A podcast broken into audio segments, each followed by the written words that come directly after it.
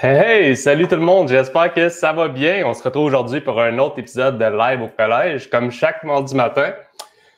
Euh, aujourd'hui, j'ai le plaisir de recevoir Frédéric Bernier. Frédéric qui est prospecteur immobilier à temps plein. J'ai vu que lors du bootcamp numéro 2, il y avait beaucoup de personnes qui s'intéressaient à la prospection. J'ai dit, on va inviter Fred, qui est prospecteur immobilier à temps plein, pour justement que vous interagissiez avec lui, vous posez vos questions sur son créneau. Euh, marquez donc hashtag, live pour ceux qui sont live. Ça va être le fun de voir ça. Puis sinon, euh, n'hésitez pas à poser vos questions. Puis bonne écoute.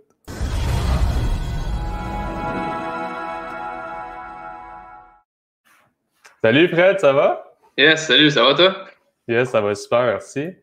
Fait que toi, Fred, explique-moi donc qu'est-ce que tu fais un peu dans, l'immobilier en, ce moment?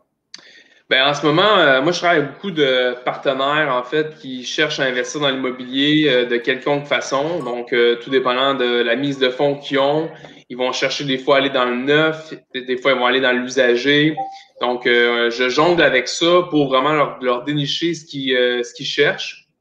Et je réussis avec mes partenaires, en fait, à leur démontrer le, le, potentiel, puis le rendement, puis la rentabilité de ce projet-là.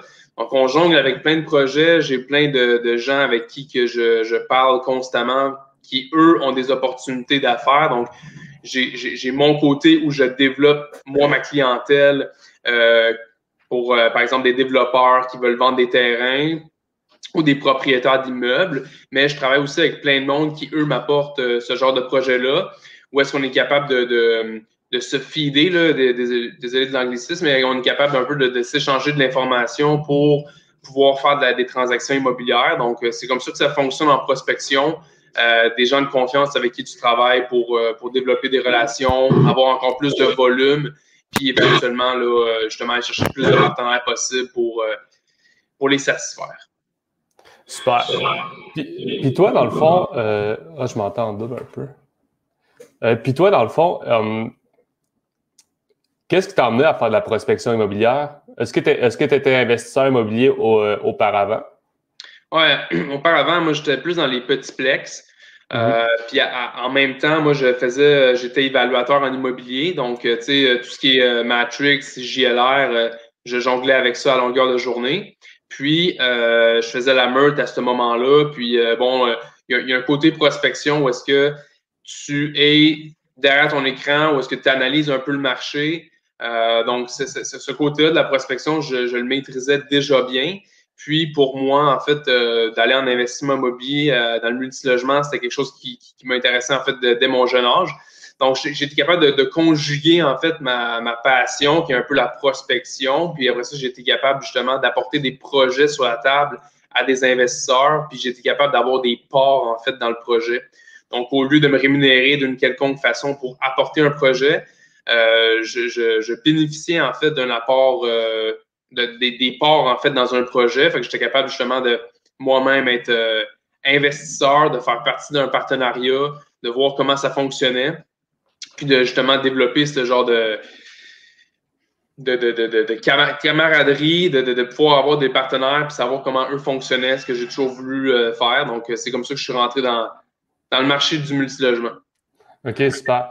Fait que donc, euh, la prospection en tant que telle, pour quelqu'un qui n'a pas nécessairement une, grosse mise de fonds, peut être un bon outil pour lui euh, pour développer, dans le fond, pour investir dans le multilogement, sans nécessairement mettre d'argent euh, à mise de fonds ou dans le deal directement. Ouais, ben c'est ça, tu sais, il y, a plein de facettes, en fait, que tu peux rentrer dans le multilogement sans mettre de mise de fonds. Euh, pour, pour, pour, pour, ce qui est d'aujourd'hui, on va parler de prospection. Mais oui, effectivement, si tu as une certaine drive, si mhm. tu amènes une certaine plus-value à une transaction, comme par exemple, euh, tu es, évaluateur, tu es, es, entrepreneur ou quoi que ce soit, ben, j'ai été capable de monnayer, en fait, ma plus-value sur une transaction pour, par exemple, je prenais un immeuble qui était e, existant sur Centris depuis longtemps. J'étais capable de l'amener avec des valeurs potentielles, avec un, projet euh, d'aménagement au niveau de la ville pour pouvoir démontrer le potentiel. Donc, si tu as cette capacité-là, euh, un, peu d'entrevoir un projet puis de pouvoir le développer, euh, ça peut être ça. Ça peut être aussi si tu as des, certaines compétences pour parler à plusieurs propriétaires dans une même journée, faire des appels, envoyer des lettres, envoyer des offres d'achat, cette compétence-là aussi peut être monnayable. Euh, dans le marché qu'on connaît actuellement, il y a plein de monde qui cherche justement ces opportunités-là. Donc, c'est de savoir où est-ce que ta plus-value est en multilogement ou en immobilier, puis de la monnayer. Après ça, c'est super facile. Donc, oui, il y a moyen de, 100 mettre d'argent, de rentrer comme soit partenaire ou se faire de l'argent en monnayant justement tes, tes, vos deals. Il y a moyen de, de bénéficier de ça. Super. Tammy a posé. Um, salut Tammy. Meilleure méthode et outils pour générer des deals? Euh, ben, il faut être euh, hyper structuré parce que justement, euh, si tu veux générer des deals, il faut que tu parles à énormément de personnes. Donc, ça va te prendre un CRM, donc un outil en fait où est-ce que tu peux suivre tes appels, tes envois de lettres, lorsque tu as fait par exemple du terrain, puis de mettre ça, ça peut être un fichier Excel, ça peut être un CRM comme, comme par exemple Zoho, qui est un CRM où est-ce que tu peux euh, par exemple, dire j'ai parlé à telle personne tel jour, le propriétaire est intéressé à vendre, mais seulement dans six mois. Donc, c'est de se faire un suivi pour le, pour le rappeler dans six mois. Donc, c'est, il y a plusieurs méthodes pour générer des deals. Le CRM, quand tu veux commencer, c'est comme la base de ce que tu veux pas perdre d'informations parce que tu parles à tellement de monde dans une même journée que tu, perds le fil. Euh, tu veux pas l'écrire sur un bout de papier parce que tu vas le perdre. Après ça, une autre méthode pour générer des deals, c'est justement avec tes. On en parle, là, euh, le capital humain, là, mais de parler à le plus de monde possible, pas uniquement des propriétaires, mais ça peut être des, agents d'immeubles, ça peut être euh, euh, des évaluateurs agréés, ça peut être des inspecteurs, ça peut être des notaires, etc., etc. Donc, tu sais, on n'en parle pas assez du capital humain dans l'immobilier, mais c'est une des forces les plus fondamentales, puis c'est ceux qui vont t'amener le plus loin possible parce que juste euh, prendre cinq minutes puis appeler un autre investisseur. Cet investisseur-là va peut-être avoir trop de projets sur la table. Il va te rappeler et dire Regarde, tu cherchais un 6 logements à rénover, ben voici euh, un 6 logements qui peut t'intéresser. Mais c'est en développant justement ces, ces habiletés-là ou ces, ces contacts-là avec, avec différentes personnes que tu vas générer des deals. Donc, les deals ne se trouvent pas nécessairement tous sur Centris. Il y en a. Mais après ça, c'est tout le skill social que vous pouvez développer par vous-même pour, pour avoir des deals. Super. Euh, Diane a demandé concrètement comment faire une bonne analyse de marché afin de déterminer dans lequel secteur investir? Ben, je dirais que je dirais qu'il y a deux choses en fait. Euh, moi la première, moi j'ai moi j'ai accès en fait à euh, beaucoup de données en fait euh, qui, qui, qui centrissent qui est centriste pour les courtiers. Donc, j'ai accès facilement à une base de données pour savoir, bon, ben, par exemple, euh, demain matin, je veux investir dans un certain, certain secteur, ben, je peux directement aller voir les ventes comparables dans ce secteur-là. Donc, c'est sûr que j'ai un avantage. Par contre, rien ne vous empêche de demander à un courtier de vous envoyer cette information-là. Donc, tout ce qui est, par exemple, on va parler de multilogement. Donc, je veux savoir tout ce qui a été vendu dans les cinq logements et plus dans ce secteur-là dans les deux dernières années. Euh, techniquement, ça devrait être dans la dernière année, mais j'aime tout le temps reculer un an en arrière pour voir la progression de ce marché-là euh, à travers une année supplémentaire. Euh, encore plus avec la COVID, parce qu'on veut voir, en fait, depuis la COVID, il y a des, des secteurs qui ont encore plus explosé qu'à la normale? Et puis, la deuxième des choses, c'est d'aller faire du terrain. parce qu'en allant sur le terrain, tu peux voir déjà s'il y a des projets de construction neuve qui vont s'établir. Euh, donc, donc c'est vraiment un mix de analyse derrière ton écran. Donc, j'ai parlé de centrisme pour les courtiers, mais ça peut être aussi JLR. Euh, ce que j'aime de JLR, c'est que tu peux justement voir dans, un secteur, dans un certain secteur donné, c'est qui les nouveaux joueurs qui sont rentrés, c'est qui les derniers joueurs qui sont sortis, puis de jongler à voir bon, mais cette entreprise-là, pourquoi qu'elle est sortie, depuis quand qu'elle était là, depuis quand qu'elle est partie. Euh, une analyse de marché, ça, peut aller aussi loin que c'est quoi le nombre d'immigrants dans ce secteur-là qui arrivent à chaque année. Euh, ça aussi, c'est super bon parce que l'immigration, on, peut, euh, on peut en parler en mal, mais la réalité, c'est que l'immigration est super bon pour un, secteur, parce que c'est souvent du monde qui ont de l'argent, en fait. Donc, ces gens-là qui arrivent avec de l'argent, ben, on parle de, rénovation de logement, ben, ces gens-là vont être prêts à payer un certain euh, montant pour, euh, pour, pour venir s'y établir. Donc, l'analyse de marché, c'est très, très vague. J'ai donné certains points. Euh, tu peux, tu peux m'écrire en privé, je vais pouvoir peut-être plus t'en donner, mais en gros, c'est d'aller faire du terrain, de regarder c'est quoi le, concrètement, qu'est-ce qui s'est vendu, puis après ça, de voir sur le terrain puis plus l'immigration, plus c'est quoi les c'est quoi les entreprises qui sont établies, c'est des grosses entreprises, c'est quoi le nombre d'emplois qu'ils génèrent, y a-t-il des nouvelles expansions pour des nouvelles entreprises, c'est quoi que le gouvernement, c'est quoi que le, maire de cette ville-là veut en faire, est-ce qu'elle est bien gérée cette ville-là?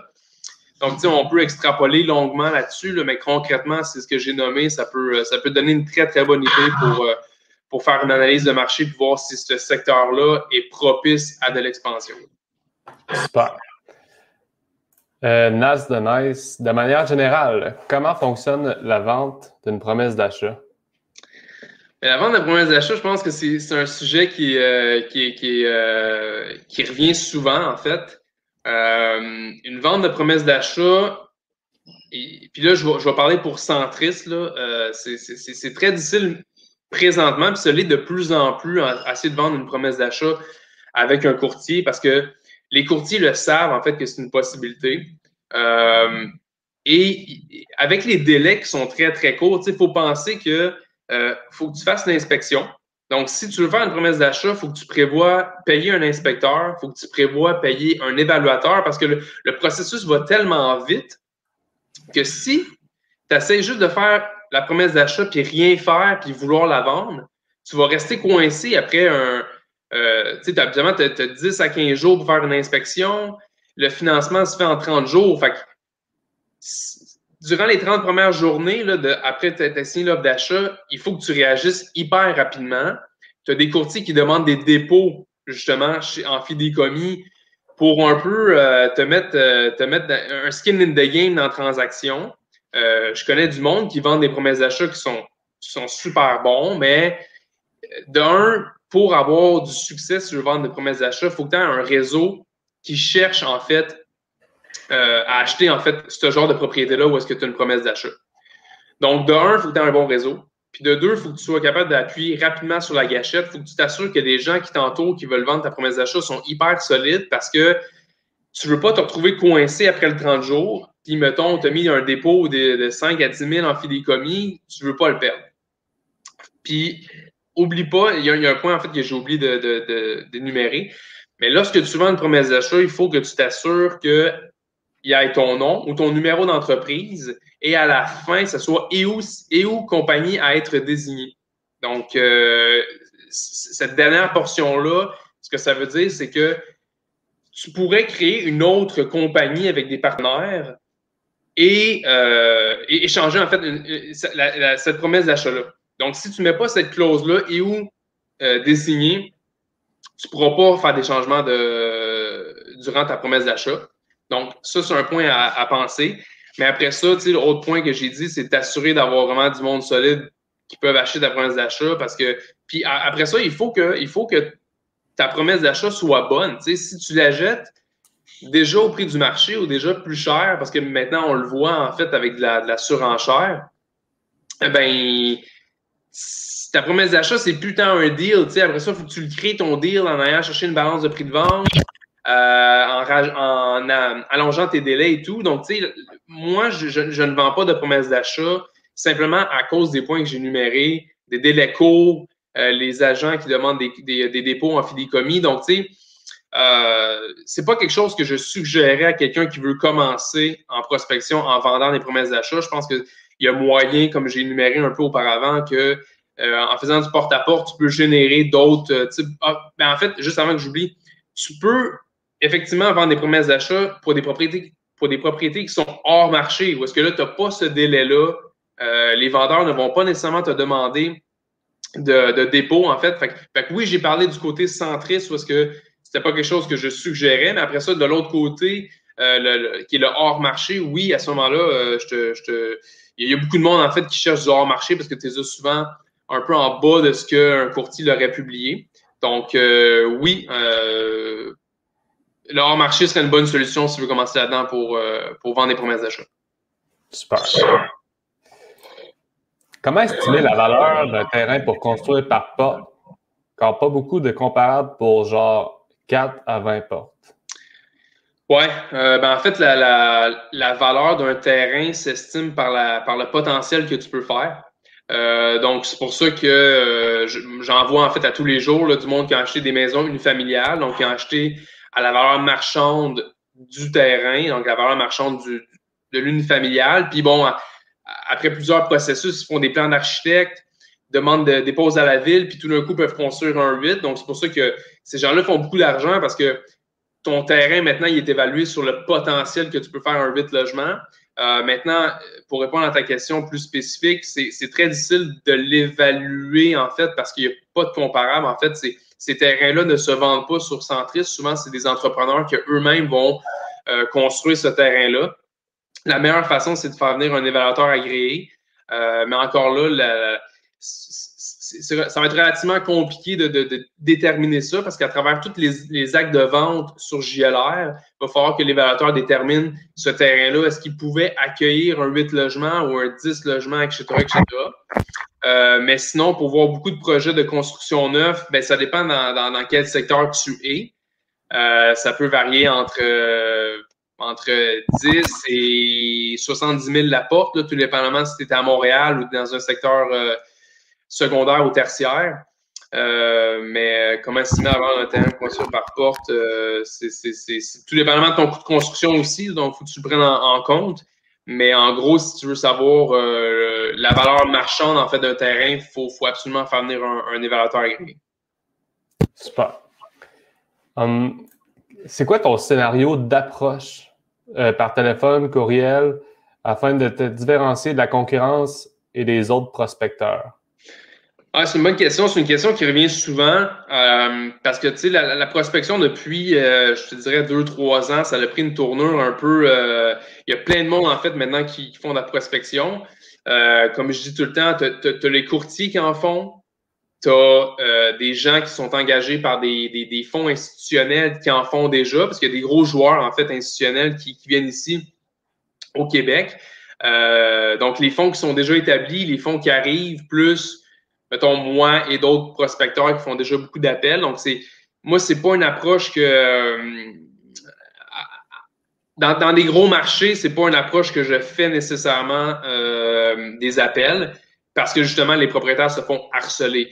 Maintenant, si tu veux avoir une approche un peu plus diversifiée, euh, moi, je vais souvent dans l'approche où est-ce que je veux, je veux savoir en fait s'il est acheteur ou il est vendeur la plupart des propriétaires vont dire présentement, je suis en mode acheteur. Donc, ce que j'essaie de faire, c'est j'essaie de tourner en fait l'appel en ma faveur parce que je ne veux pas nécessairement leur dire Ah ben si vous êtes euh, si vous êtes vendeur, je suis prêt à vous acheter. Tu sais, les gens, comme je dis, se font harceler. Fait que je vois beaucoup plus dans l'approche, ben écoutez, euh, vous êtes acheteur, c'est quoi que vous recherchez? Puis euh, j'essaie vraiment de, canaliser en fait l'appel en ma faveur, puis d'avoir un canal de discussion qui va être plus amical c'est là où, de un, ce que j'aime de ça, c'est que je suis capable de, justement aller chercher, d'augmenter en fait ma, base de clients, en fait, d'acheteurs. Euh, puis souvent, bon, je traite avec des vieux propriétaires qui ont de l'argent. Donc, euh, je sais qu'une transaction ou un parc qui va me tomber sous la main, je vais être capable de leur, envoyer l'information. Ça serait vraiment de switcher vraiment vers je veux pas nécessairement t'harceler pour vendre, en fait, pour acheter tes immeubles, mais maintenant, si toi, tu es acheteur, c'est quoi tes critères d'achat? Euh, tu peux leur demander c'est combien ils sont prêts à investir, c'est quoi leur mise de fonds. Donc, en switchant ça, tu, vas réussir à, créer un lien d'amitié. Puis ce lien d'amitié-là peut peut-être aller un peu plus loin. La journée, ils vont vouloir vendre, il va t'appeler.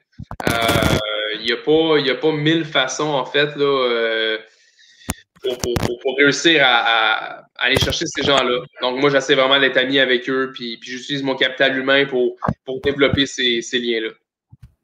Super. Euh, quelle est la meilleure façon. OK. Oui, c'est ça. On vient de la répondre un peu. Quelle est la meilleure façon d'approcher un propriétaire de multilogement qui n'est pas encore à vendre? Ben, je, je vais juste rajouter quelque chose. Euh, je parlais avant euh, sur JLR où est-ce que euh, tu peux voir en fait qui, est rentré dans le marché, qui, qui est sorti du marché avec, avec JLR et, et, aussi Nominis. Nominis.ca, qui est un nouvel outil là, que j'ai découvert récemment. Donc, comment, la meilleure façon d'approcher, en fait, c'est bon, c'est sûr que c'est de leur demander s'ils si, si, ne seraient pas acheteurs ou quoi que ce soit, mais si vous avez vu qu'ils ont vendu une propriété récemment ou quelques années, bien, ça peut donner un indice que cette personne-là n'est pas fermée à l'idée de vendre euh, un, de ses immeubles. Donc, ça serait de l'approcher, de savoir c'est quoi son prix magique, c'est quoi ses conditions, c'est quoi qui les rendrait heureux. Euh, encore là, des fois, c'est pas la, meilleure façon, c'est pas nécessairement de l'approcher directement pour savoir s'il est à vendre, mais c'est un peu de voir avec lui. Euh, est-ce qu'il recherche d'autres propriétés? Est-ce que est-ce qu'il y a quelque chose qui l'intéresse sur le marché? Donc, tu sais, c'est vraiment, euh, j'essaie d'approcher ça d'un autre angle, en fait, pour après ça, de, de, lui poser la question en plein milieu, là, tu sais. Que c'est pour ça que je dis tout le temps, oui, c'est bon de faire des cold calls puis d'approcher du monde, mais prenez un temps pour analyser le marché, savoir cette personne-là, si ça fait 10 euh, ans qu'il fait juste acheter, ben ça peut vous donner un indice, je vais peut-être pas perdre du temps à l'approcher ou je vais peut-être demander, tu sais, c'est, tout de savoir un peu ces, ces informations-là. Donc, c'est pour ça que je le dis souvent, la prospection, c'est pas juste de faire du cold call, c'est d'aller voir sur le terrain, ces immeubles sont-ils sont dégueulasses? Euh, donc, mixer un, nombre d'appels, du terrain, puis aussi de l'analyse de marché pour voir un peu, comme j'ai énuméré, euh, c'est quoi le, le, nombre de portes qu'il y a, c'est quoi qu'il est en train de faire. Des fois, vous allez vous rendre compte que c'est ces propriétaires-là sont en train d'optimiser leur bloc. Donc, ils ont acheté énormément d'immeubles à revenus dans les dix dernières années. Puis là, vous allez voir, ils sont plus en mode acquisition, ils sont en mode optimisation. Donc, c'est des tendances comme ça que j'aime voir dans le marché pour, euh, pour me faire une tête et tout. Super. Par un vendeur sur, sur sollicité. Euh, on, on, a parlé un peu par la bande. Il n'y a pas de truc magique, en fait. Euh, euh, Peut-être assez de voir s'il n'y a pas quelqu'un dans votre réseau qui, connaît. parce que, à part d'être sur, sur sollicité, si tu n'as pas de contact avec cette personne-là, c'est très difficile de rentrer en contact parce que souvent, ces gens-là, après une minute, ils vont vous raccrocher la ligne au nez. Euh, donc, essayez de voir si euh, vous n'avez pas un lien avec lui. Parlez-lui de, parlez-lui de, ses autos, parlez-lui de ses, de ses vacances qu'il a faites euh, l'été passé. Allez voir son profil Facebook. est-ce qu'il fait de la motoneige? fait c'est, c'est tous des trucs comme ça de, de, utiliser votre capital humain pour vraiment vous, vous surpasser en appel. Puis ces, ces, ces, ces skills-là se font pas en appel, se font à l'extérieur. Donc, allez voir son, son LinkedIn, son Facebook, etc., etc. Il n'y a, pas, euh, a pas mille façons, en fait. Là. Je demande, euh, conseilles-tu euh, des flips ou un...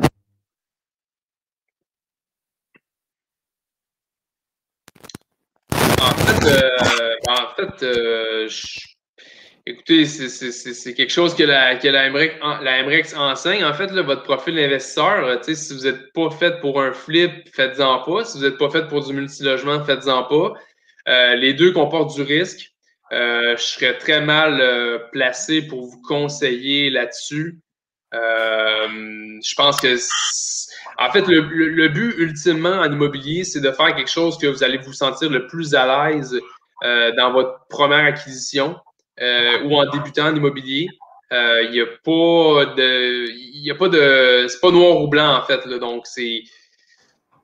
Euh, je pense que ça serait juste de continuer à réfléchir à ce que vous voulez vraiment. c'est quoi votre objectif? Puis après ça, de vous, vous orienter. J'ai fait les deux. puis à l'époque, je l'ai fait juste parce que ces opportunités-là sont tombées devant moi.